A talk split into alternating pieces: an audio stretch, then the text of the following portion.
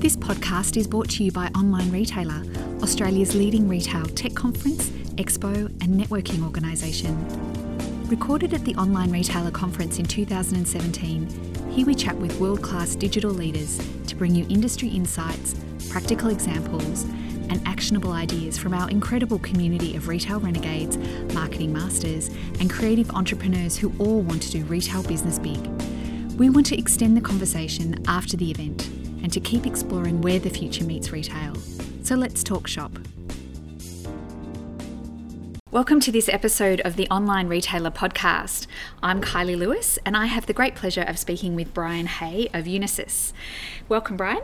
Well, thank you very much for the opportunity to spend some time with you and speak. Now, we've got a really interesting topic to talk about today, which is all about three ways of tightening security and reducing fraud. Mm-hmm. Something that a lot of our listeners are going to be really interested to hear about. But before we jump into that, I'd really like to know just a little bit about um, the company that you work for and what they do, and also how you came to be there.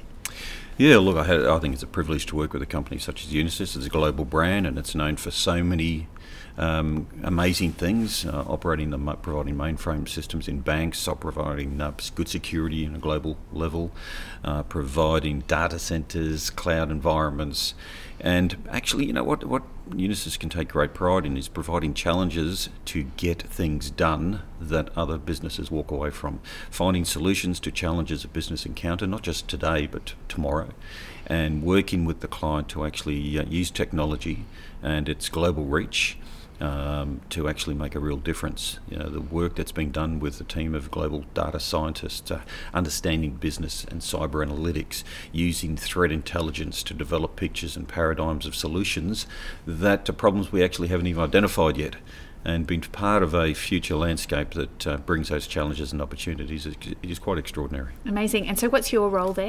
So, I'm the uh, Chief CISO Advisor. Uh, what does CISO stand for? Chief Information Security Officer um, for, for the APAC region for mm-hmm. Unisys.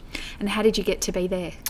Well, I uh, I spent some time with another uh, with a, with an integrator as a uh, managing their cybersecurity uh, business for about eighteen months, and prior to that, I've, I've recently retired, thirty seven years in law enforcement, and where I headed up fraud and cybercrime for about the last thirteen years.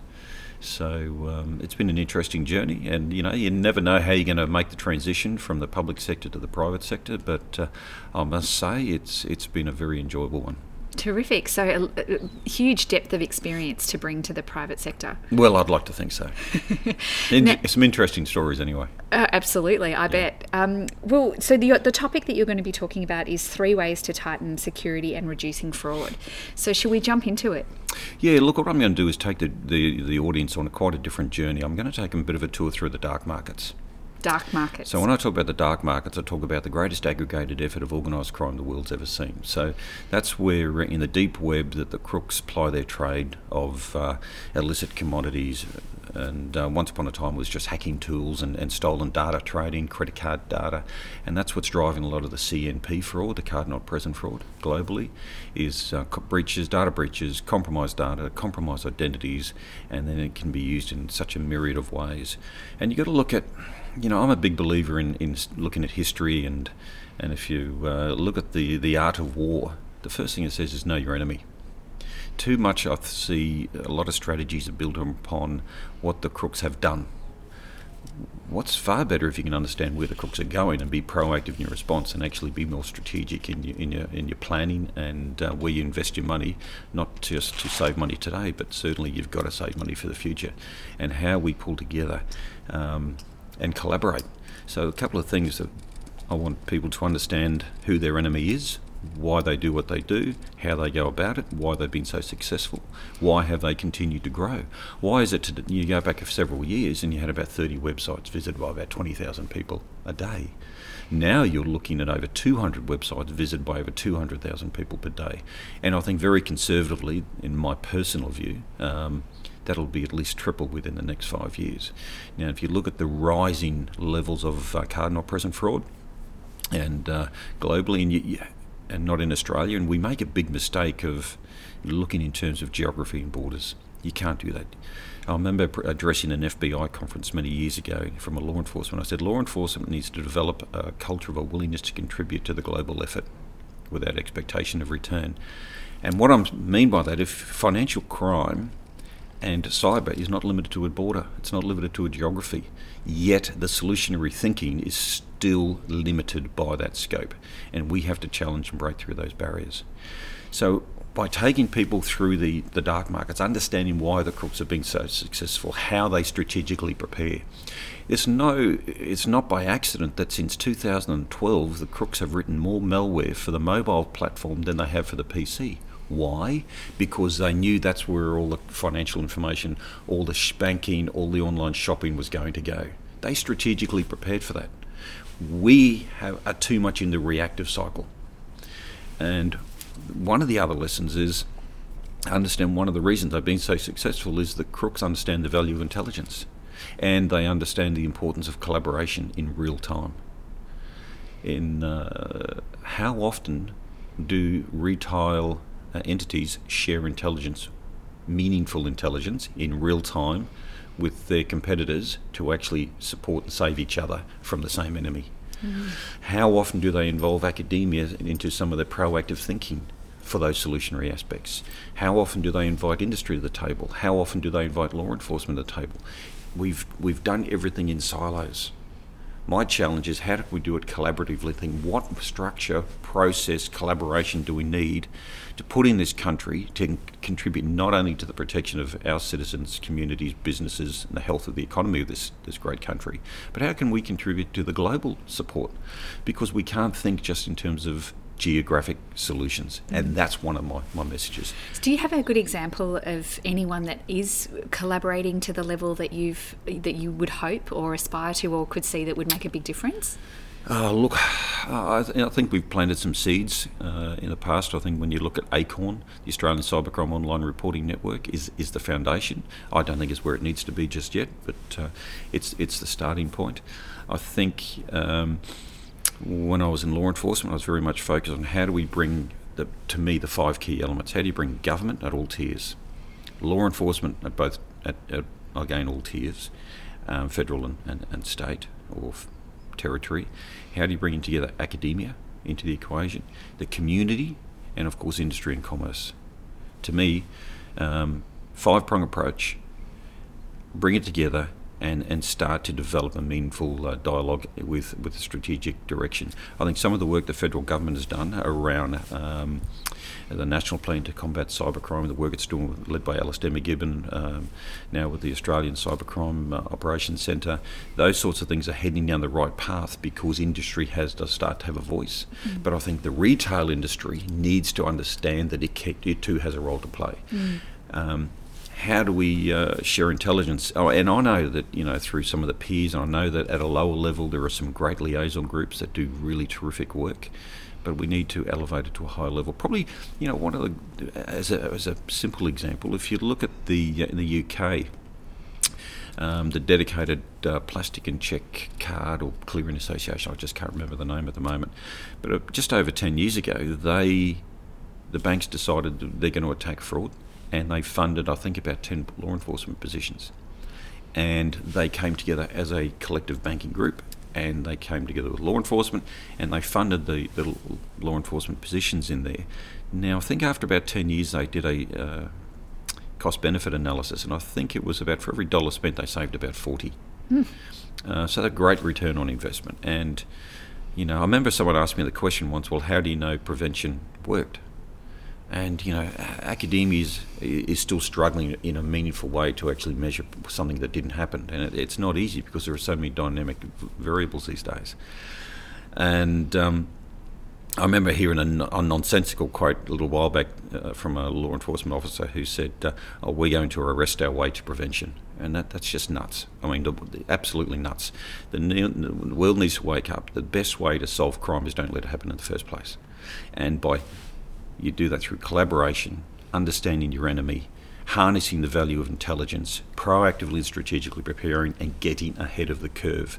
No longer can we say reaction is enough. It's not. It's not good enough. There's your data. There's the company shareholders, uh, the shareholders' money. Um, It's your brand, it's your reputation, it's your experience of your client, it's your future business won or lost. And somewhere in the mix of all that, there have been victims. And that's if you have a negative credit card experience, you actually, everyone thinks in terms of the plastic. Forget the plastic. I can go into the dark markets today, buy a database of 10,000 compromised cards for as little as 8 cents each. If I want the CVV numbers, $8 each. But if I want sufficient identity detail to change the billing address on the card, $80 each.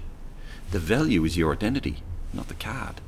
The crooks understand that. We don't yet probably understand that as best we can. So, what does this mean for a, a entrepreneurs that are starting up their own online business or are looking to expand their existing business to online like what because you're talking at a very high level involving you know governments sure. and global collaboration what what you know for the for the average punter who is starting up their online business where do you see that they have some control over preventing fraud? Okay, so then you've got to look at the fundamentals of your security business. Then you've got to look at how you engage your network or community of clients. Um, what little role can you play um, to actually enhance their knowledge of how to be safe online? Uh, we're not. We still don't have a national curriculum how to teach our kids to play safely online. You know, we're evolving through this process, and I could talk for another half an hour on that. But I would encourage anyone with a startup take security extremely important from the get-go, and security does not have to be a roadblock. It can be the enabler. Why is it that organisations have this this? They might have a, a security operations centre gathering great intelligence on the people trying to hack into their network and do certain things, but they may have a fraud loss department, and more often not, those two entities within the same organisation don't communicate. As a startup, you can actually set that up, those uh, um, parameters from the beginning. So take security not as an afterthought, but part of your client journey, safety and experience, mm. uh, right from the get go. Look at who your hosting services are and ask them what security do they have in place. How are they going to protect the identities of your clients that may be hosted on the uh, on the service that they're they're providing to you, uh, virtually or otherwise. So get your security right and understand your and prepare for that accident you know, good security these days is not just about what technology you have. Security is about people. To me, the modern security proposition is built around business outcomes, risk management, and people. The technology is merely the tool. For too long, the, the conversations have been what technology, what silver bullet, what sparkly shiny toy. That's not the answer.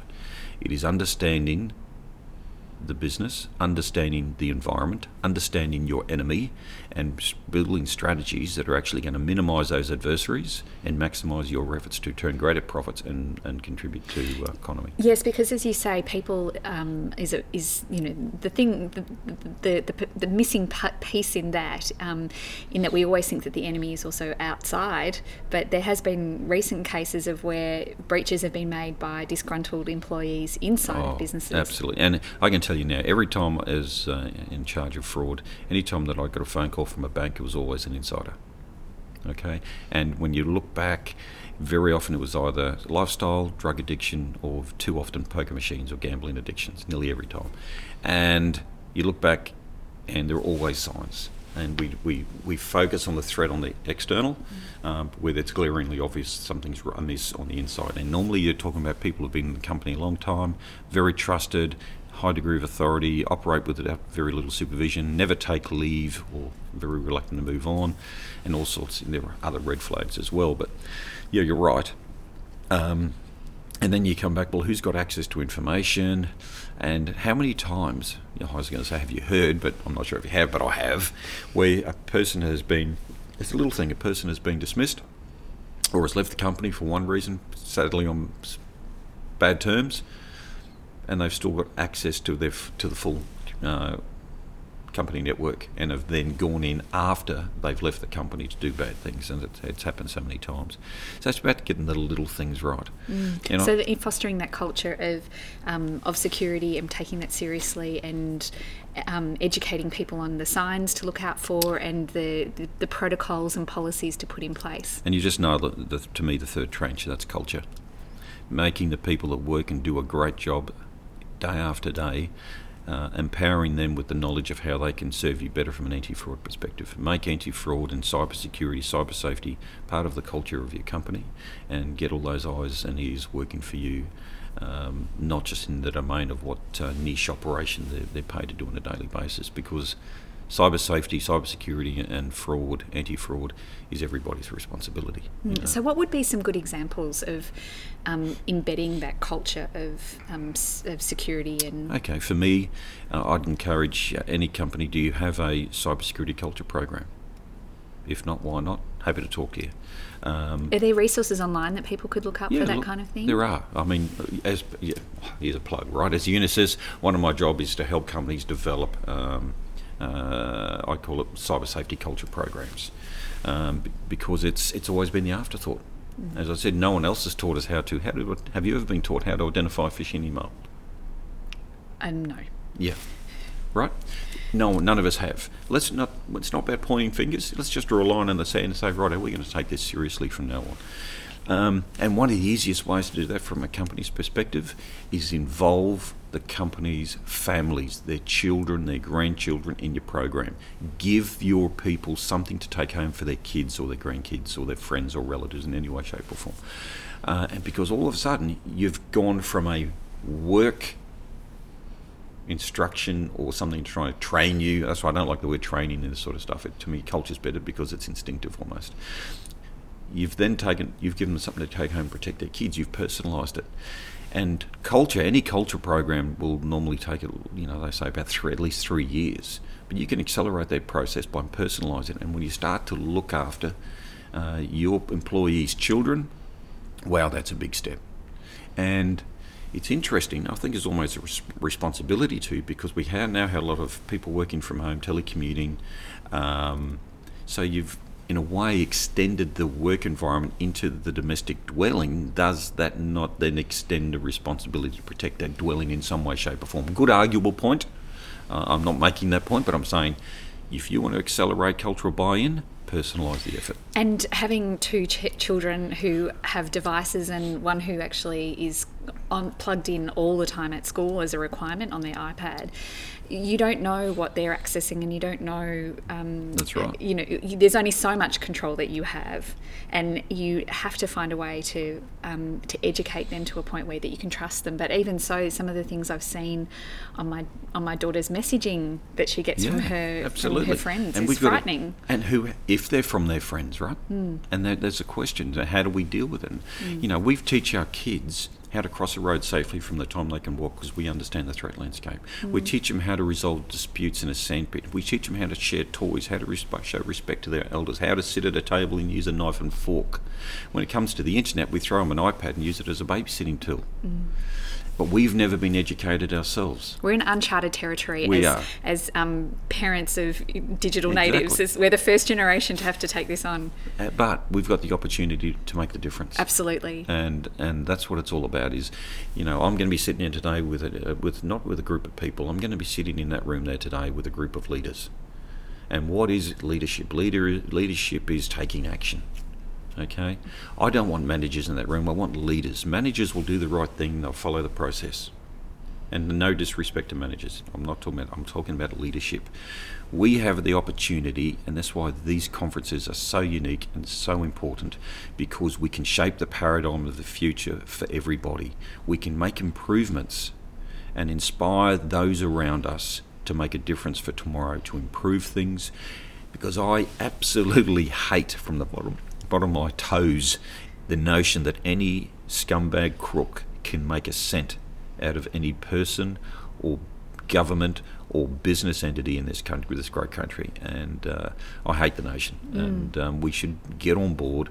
And the only way we're going to do that, we can sit back and watch and we can react or we can actually get together, collaborate, build culture, and drive change through uh, uh, being leaders. So, just getting back to that culture point, and I asked you about um, how embedding a culture, and, you, and, your first thing was personalising it, yeah. um, and ma- you know making it very real for the people involved. Yes. Um, any other pointers there? Oh, look, I, I would. Uh, you got to baseline your culture position, so I'd be looking, and you can do that simply through. Uh, um, depending what sort of business you are, but for me, let's build cyber, cyber safety as a, as a program. Baseline, it might be you might run a phishing program. So some good tools, good products out there where you simply run a phishing email through your network un, without warning and see who clicks on it. And straight away, you've identified who in the business, uh, and and what your click rate is. Some there's data out there that suggests 90% of your vulnerability is going through through your people clicking on things they shouldn't because we never told them otherwise. And everyone makes these assumptions. Mm. So you baseline your position and then you develop an education program build on around that. And you can accelerate the learnings by taking it home to kids so they can share it. And you've and for goodness sake it's got to be a positive experience. So if someone clicks on it makes by mistake don't beat them up. Don't fine them. Don't threaten them don't discipline them. Nurture them. Grow them. And um, make it a positive experience. And then you can do things like well who starts to identify the phishing emails? Give them a hundred dollar visa card for the most phishing reports in a month or make it a bit of fun make it a positive engagement experience and you'll uh, do incredible things. So online behaviour is going to be one of those things uh, and how can you tether that to other parts of the business? You know you, you do stuff around customer satisfaction and customer service. Um, i bet you you'll see the ones that uh, uh, appreciate and grow with your cultural, your cyber safety cultural program will actually add value across everything because it's omnipresent these days. Mm. You could look at apps. Uh, what apps are out there now to give advice? How do I identify a phishing email? How do I identify that errant phone call? You know, you know, we know people in finance departments are getting phone calls from crooks saying they're, they're a, a vendor that's provided a service and they're looking for urgent payment and they've changed their um, uh, their bank account details pay into this account. We've had millions of dollars be paid into crooked bank accounts on that on that basis, you know. So it's know your business, know your people, know you want to be, and then develop a program. You know, it's not one size fits all. Um, it's uh, there should be a tailor-made or bespoke um, program built for each uh, for each client. So we so the, the title of this talk that um, that we're interrogating today is the three ways to tightening security and reducing fraud. So is, were they the three pillars? Yeah. So we're talking about uh, and the the third pillar. So we've got collaboration, we've got culture, and the third pillar I, wanna, I wanted to uh, touch on is uh, strategic thinking. So understand what the threat landscape is, is likely to emanate to, um, what's influencing that, uh, where it's likely to go, and how can we start to prepare for that.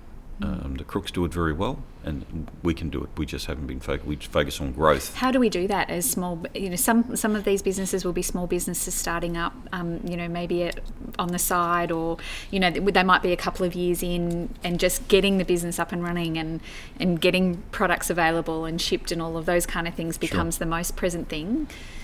So how, how can they kind of get to the point where they're thinking ahead of the game when just keeping sure. what's going on right now today? Okay, you know? so there are organisations out there that can provide intelligence services, uh, but in, in with the um, you know, for example, the National Online Retailers Association, get involved with an organisation that's going to give you the industry intelligence that you need. Mm and that's you know that's why I said these such events such as this are absolutely gold. In fact, they're platinum. That's worth more than gold. You know, it, the importance cannot be understated. It amazes me that if you are to, and I've experienced this. Oh, what are you doing tomorrow? I've got to get down to a conference to do such and such. Oh yeah, junket, da da da da. Or get your head out of the sand, put it in the real world. The only way you're going to be more successful is to stimulate your thinking, have your paradigm of conventional thought challenged and that's what these events are all about. This is shaping our future. This is not a junket. This is not wasting your time for you know a couple of beers after work. The networking, the liaison, the conversations, the value of the thought leadership that you get from these events is what shapes your destiny tomorrow. And uh, um, this is about leadership, and that's what these conferences are. Terrific. So, we've touched on what as a business we can do and how we can impact the culture of our people. What about me as an online consumer, as a personal, you know, on the other side of the screen, actually? What are some of the things that I could do uh, in terms of protecting my identity and Right. So first of all, start. You can stop surrendering your identity to every Facebook. You know, did I say Facebook? I mean, I meant to say Tom, Dick, and Harry on the internet, including Facebook. yes. I don't say don't do Facebook. What I'm saying is think about what you put on Facebook. Would you select a stranger in the middle of uh, um, Pitt Street and say, "Oh, my name's this. These are photographs of my children." Da da da da da da da. And of course, the answer would be a resounding no. You got to understand. There is no such thing as absolute 100% guaranteed security 100% of the time on the internet Can you jump in your car this afternoon, drive home, and guarantee you're not going to have an accident? Nope. Yeah, and, and how many lives are lost on Australian roads in the last 12 months? Probably around at least a thousand. Too many. Far too many tragedies. Yet you jump in your car and drive your vehicle on roads that you know someone's going to lose their life. And with the expectation, some there are going to be hundreds of accidents occur today, sadly. My point being is, you would jump in your road with preparedness that you've you've been trained, educated. You're in a vehicle that's fitted with all the safety devices. Your chances of, surviving an accident are probably about 99%. You've got insurance cover to coverage any losses. The insurance company will get a replacement vehicle to you within 60 minutes. So the interruption of your business uh, is about 60 minutes to 120 minutes for the day, and that's an acceptable risk we haven't yet evolved to the sophistication of understanding the cyber environment. We should be thinking the same thing. I'm going to have an accident. If it does, how do I have insurance against it? How do I prepare to manage the consequences? Who, who's my support network going to be? Where is my backup data? How can I increase my own personal skills to understand how to identify a phishing email? How to identify a scam phone call? How can I um, uh, know which is a safe site to go to? How can I actually know what to trade on? For example, and I remember saying this uh, some years ago on, on a um, interview. Um, I think we should have a credit card that we can limit only to Australia. Then, for example, I have three cards. I have one I travel with, I have another card that I do day to day business with, and I have another card I do online shopping with. I, I shop online all the time okay? But there are certain things that I would look for on an online site. There's about there's a big trust issue there. What would you look for? Oh, to make sure that it's an encrypted site. I, how, do, how can you tell from the little? Yeah, HTTPS. Yep. Uh, you'll see padlock. a lock and padlock in somewhere in the icon will be there. Normally, it's a brand that I've experienced and I understand. Um, I look at the delivery times, where they're based, where they're located. I, I like to, I think global, but I, I tend to shop Australian. Um, there are certain countries that I would not buy from, uh, both in terms of integrity of the product, in uh, whether it's a copy, a fake, or whether it arrives at all. Um, there's probably a litany of re- residue of my, my, law enforcement days. Oh no, I've been there. Don't okay. worry about that. Yep. Um, how the person's uh, or the organisation's history, how long it's been around, how many satisfied customers, how many testimonials, um, reviews, independent reviews from different review sites of the shopping experience, the quality of the goods and services. So it's all about doing your research. I mean, it comes back to what I said at the beginning, and it might not be the enemy.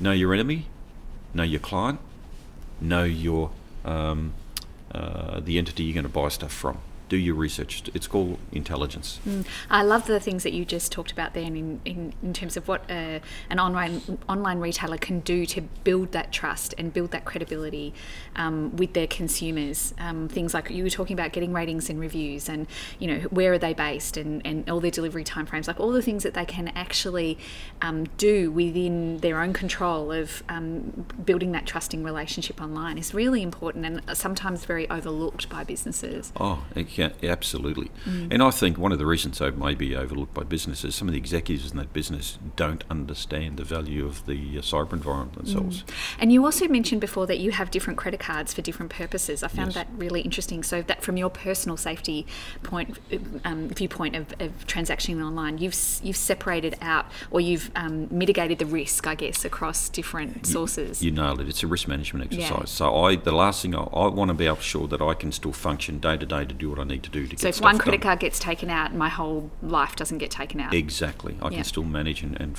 carry on. In fact, I operate under the premise that a credit card will be taken out. Yeah, so just make an assumption that it's going to happen at some point. Exactly. If we got to that, are we at that point? Oh, we are. We passed that point years ago. Right. Absolutely. Yeah, and absolutely. So we can pretty much take take it as given that our our in, the integrity of our data will be um, will be corrupted at some point. It already multiple has been. times. It already has been. It already has been. Okay. Right. There's a happy thought. Well, it's just it's the reality. It's the reality. yeah. And and let's not sugarcoat it. Let's yeah. deal with it. Let's baseline reality. Absolutely. And and again, that, the world's not falling. Yeah. It's, the sky's not going to collapse on our heads. It's just okay. The crooks have got a head start. I, I, look, I can tell you this story. I had to give a presentation at AusCert a few years ago, and I'd presented about six years in a row. And I'm not the most interesting bloke, and and I thought, my goodness, what am I going to present on? And they asked me to present again, and And I like to study history. I think I touched on that before. So I thought, what's a technology that's evolved over time that had a serious impact for society, but we've learned to address and manage on a daily basis? So I looked at the evolution of the technology of the motor car. Now, the modern motor car arguably started in about 1886. And so for 25 minutes, I took the audience on a journey, oh, uh, sorry, the worst consequence, road death. So I took them on this journey from about 1886 up until about four years ago. And I, uh, I could see it was a fascinating. I'm not a car guy, but there was a fascinating story, and I, um, I could see in the audience's eyes. I'm up on the stage that they're thinking, "Well, Brian, this is really interesting, but what the hell has it got to do with cybersecurity?" This is a cyber big Australia, then Australia's biggest cybersecurity conference, and I found five points how they got the road toll steadily declining consumer education and awareness, investment into the technology, the safety technology of, for the vehicle, integration of the technolo- safety technology into the vehicle itself, regulation and legislation and enforcement of the regulation and legislation. That's how they got the road toll declining.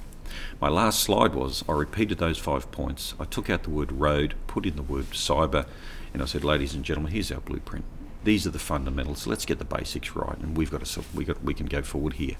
Then they understood it and chapped with wild applause, but actually that's not quite right. They moderately clapped, but anyway. um, can I ask you how you back up your data? Uh, multiple ways. Can I, can I just finish the story? Yeah, sorry, I no, didn't realise no, no, you hadn't finished. Right. Of course. So I, uh, about three months later, I'm walking. I think it was in Pitt Street, Sydney, here, and uh, a chap stopped me in the street, and he said, "Excuse me, you're Brian Hay." And let me tell you, because you've been locking up crooks for a long time, you always do, do I duck, do I weave? Uh, I steadily said yes. He said, I saw your car story, I was there for your car story at AusCERT. I said, oh yeah, what do you think? He said, that was really cool. I said, oh, that's good. He said, but can I ask you a question? I said, certainly. And he said, uh, where do you think we are on the lineal scale? On the timeline? I thought, oh, I said, that's a good question. I thought for a moment. I said, we're in the 1950s. He said, the 1950s? Why is that? I said, well, in the 1950s, everyone was embracing the technology. They wanted it in their homes, it was in their workplaces, it was embraced by governments, it was redefining the way the government connected with people, it transported them around, it was disrupting traditional industry um, uh, lines of business, such as rail freight. Um, there had been significant global trade emanating and, and really revitalising uh, and standing up on the back of the, that type of technology. Um, you had brands appear on the marketplace that didn't exist or not heard of 20 years earlier. Um, but you still had uh, road death. And there was investment in the technology to minimise those effects. I said in 1957 they invented the lap sash seatbelt. Started saving lives immediately if it was worn. But in this country, it wasn't until 1972 they passed a law that said you had to wear it. And that was the turning point. Now, in this country, we've come a long way. We've come from the, the 1957s and we're, we're almost in 1972 in four years because in February next year, uh, it, uh, the mandatory data breach disclosure legislation comes into effect. At this point in time, no one's been reporting cybercrime because they don't want the brand a reputational risk and too many people have seen security as a liability, as an expense rather than an investment. And we've got to change our thinking around. Do you think that's partly, you know, it, there's it's the shame that comes with having your data breached, and you know, people from an individual perspective. Well, maybe. I mean, maybe from the individual person, you know, trying to do their best or you know, and, and, and breaches occurred. I mean, I've, I've worked in organisations where um, I, have been the head of digital, and the security part of it is something that you take very seriously. But even then, even with your best efforts, you know, like you said, it's going to happen. Mm. That's so right. how, how do you kind of, I guess what, this is where the leadership piece that you talked about, where it's not just ma- managing a protocol or managing a procedure, it's actually have the leadership courage to stand up and front foot it and to have a conversation about it. And That's right. And, and plan for it, right? Have incident, have incident response plans already in place, knowing how the business is going to respond. Who's mm. going to do what, when, and how? Mm. What's your communication strategy? And let's be honest, right from the get go. Don't try and tell the world you didn't have a breach. Don't try and sugarcoat. I mean, now after February, you're going to be committing crimes. Excuse me, there's going to be far more serious ramifications if it gets discovered. If it's discovered and not reported. That's right. Yeah, so you've got to report it. Yes, you've got to Yep. report it. And So when um, does that come into effect, Brian? I think it's I think it's in February next year. and is Um, that for Australian, all Australian all businesses? Australian businesses that Okay. have a, an income in excess of three million dollars per annum? And what's that called? What's the Um, it, it's, it's known generally as the mandatory data breach disclosure legislation. mandatory data breach disclosure? It's under the privacy. Uh, I'm just Mm-hmm. trying, it's under the Privacy Act, regulated by and controlled by the Privacy Federal Privacy Commissioner. Mm. Um, everyone, if you're not if you're in a business and you're not aware of that, you need to go and have a look at. There's great guidelines, policy um, advice on there, Mm. and it tells you what the process is. But it's about being honest, get on the front foot, and uh, managing the process. Be prepared to manage it. Don't put don't hide and head under a pillow and say, "Oh, let's pretend it didn't happen." And let's pretend it won't happen. It, yeah, exactly right. Yeah. that's just just as bad. Yeah. So I had that question about um, how do you protect your data, or how do how do you? Oh, how up- do I protect yeah, my how- data? yeah. Okay, so I've, I've got data locally. I've got data in the cloud. So um, I, I choose a cloud provider that can uh, provide encryption at rest, uh, encryption at the move on the move, um, and provide backups. I also been a little bit cynical, create my own backups again in encrypted state on external drives. I prepare. I'm. I expect if a failure or a breach. So I've got to be in a position from a risk management position. How do I get up and back up and running ASAP? And um, Is that is that something that is in real time, or is that something that you've got a process set in place to back up every day, every week, every? uh, well, the cloud material I can do there. That's in real time. Yep. Because that's part of the providing uh, providers' uh, services, and I, I supplement that with a, uh, a daily backup. A daily backup. Yeah. Reassuring to know that you do use the cloud. And I don't just point, point out, I don't have my backup drive connected permanently to my computer. You know, I know of cases where we've seen ransomware attacks and uh, um, they thought their backup was completely encrypted because it was connected to the, the main server at the time. Yes, It I makes me think about my time capsule I've got at home connected to my Mac. okay. but I think just on that point, you know, cloud, uh, that's just reality. And I was look, I was a uh, I wouldn't say I was a skeptic, but I was cautious about cloud. And the reason when it first hit a few years back, and I know it's been around a lot longer, but when it, as it became a marketing drive several years ago, I was hesitant because security was still the afterthought. Now it, it's far more omnipresent, and I'm much more comfortable with a lot of the cloud offerings. But I'd still encourage everyone to uh, uh, look at what you're getting for your money and what the security regime is, what the backup process is, and have a look at the TNC in your cloud service providers' uh, contracts. Uh, and look at uh, who's liable for what because sometimes they don't guarantee anything. You've really got to look into that.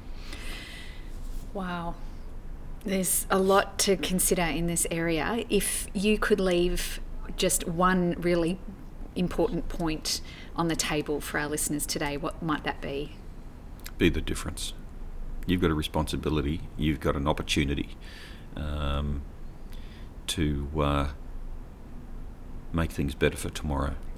So to look at how you can be the difference in your organisation to improve things. Brian, where can people find out more about what you do? Oh, look, um, uh, give me a call. Um, contact Unisys, ask for me. More than happy to come and have a chat. So it's unisys.com. Unisys.com. Yep. Yes. Yep, and it's Brian Hay. Are you on LinkedIn? Do you I have your on Do you have your profile? I do on have LinkedIn? my profile do you accept LinkedIn. people you don't know? well, I'll actually then sometimes yes, sometimes no. If they don't have already established identity, if they don't have common links that already uh, that, that I know, if um, the who they work for or what they're doing, sometimes no. So they're sadly, and I don't. If I've any offended anyone, I apologise. But I'm just a uh, a a cynical burnout for ex fraud and cybercrime detective, so forgive me. But I, I I do the research on everyone that wants to link up. I'm sure we've got a lot to learn from from the- this the cynical old man that you claim to be. I'm very grateful for your time today. So thanks very much, Brian. Thank you much for the uh, opportunity. It's terrific. Thanks for listening.